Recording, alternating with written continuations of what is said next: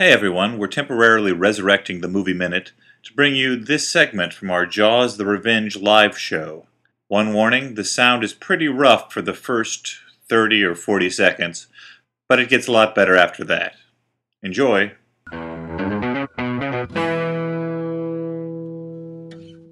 Michael Caine once explained his participation in Jaws the Revenge by writing, I have never seen it, but by all accounts it is terrible.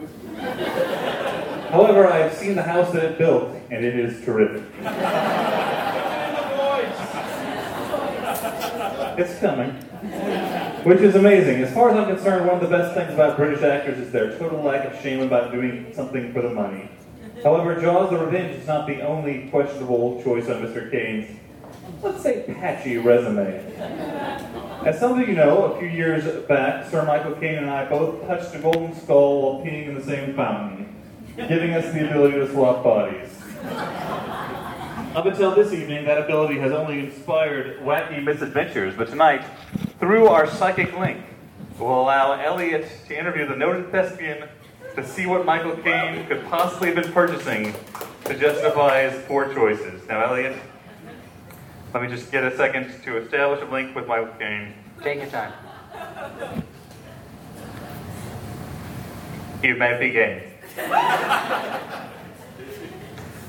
I'm speaking to Michael Caine right now. Yes, that that is correct. All right.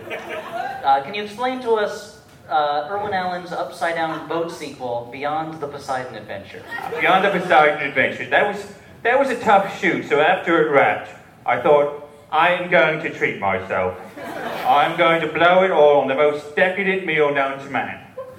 So I went out and I ordered the most expensive thing I could find: a Fabergé egg omelet. It cost seventeen and a half million dollars. Seventeen million for the eggs, half a million for the multiple surgeries to, ple- to repair the internal bleeding caused by ingesting jewels, enamel, and precious metals. And you, but you can recoup some of your investment if you're willing to sift through your own stool. So uh, that was, you may, you may proceed. Thank you. Uh, hoping it's not related to school in any way. Uh, Irwin Allen's other film that you worked with, with him on, uh, the Killer Bee disaster picture, The Swarm. Ah, yes. I wanted to get into investing, but I wanted to wait until the time was right. So eventually, I took all the money from that bee picture and I put it into Jerry Seinfeld's film, A Bee Movie. I was certain, based on the pun of the title and the hysterical tagline, Honey Just Got Funny, the film would be a tremendous hit. But instead, I lost several millions. So. Oh, I'm sorry to hear that. Uh, what about the Shakespeare meets Garden Gnome romp, Gnomeo and Juliet? Romeo, Romeo and Juliet. Well, have you ever heard that to properly pronounce my name with my own accent, all you have to do is say the words, my cocaine. You can try this experiment, my cocaine. Well, uh, circa the making of that gnome thing, Circa? circa, I was engaged in an experiment of my own wherein I took so much cocaine I could not say my own name. So in that instance, the money went up here. Oh, okay. Uh, what about the Steven Seagal vehicle on Deadly Ground? Are you, are you familiar with Sky Mall? Uh, yes, very much so. I bought one of those. During the flight from uh, Alaska from my home in Surrey, I decided to, uh, to purchase every single Sky Mall product.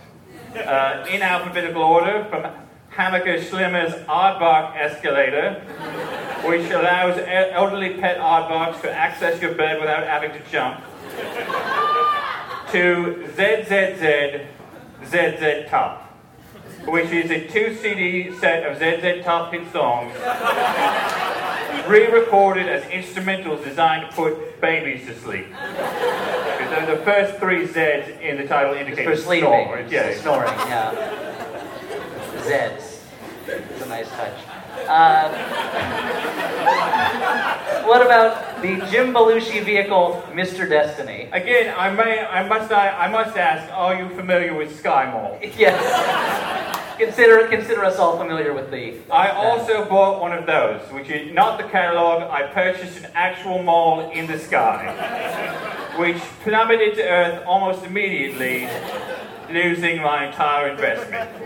It actually cost me additional money in lawsuits from victims crushed by Orange Julius debris. Uh, looking back on it, I have no idea why I thought a giant collection of stores would float. The premise is absurd on its face. It is that. That is true. Uh, what about the Alan Alda vehicle, Sweet Liberty? Ah, yes. Well, I used the money from that film to, proc- to procure a giant 42 foot fan, which I installed on my property to remove the seeds from dandelions. Now, I've, uh, I have terrible dandelion allergies, so I wanted to disperse the detritus away from my sensitive nasal passages. But unfortunately, the high winds created by that fan destroyed the house I purchased with my Jaws money. Oh, that's Uh, it blew it right over when it was only supposed to blow the bunny spores off. I, I took you down the garden path and around again for very little payoff. It was like a shaggy dog story with a bald dead dog at the end. uh, and lastly, if you could explain for us uh, the, your reasons for shooting the film Blame It on Rio. Uh, you mean the picture in which, at the age of 51, I got to fly to Rio and pretend to fr- fuck a frequently topless 19 year old girl? I paid them to make that movie. Thank you very much for you. joining us, Mike. James.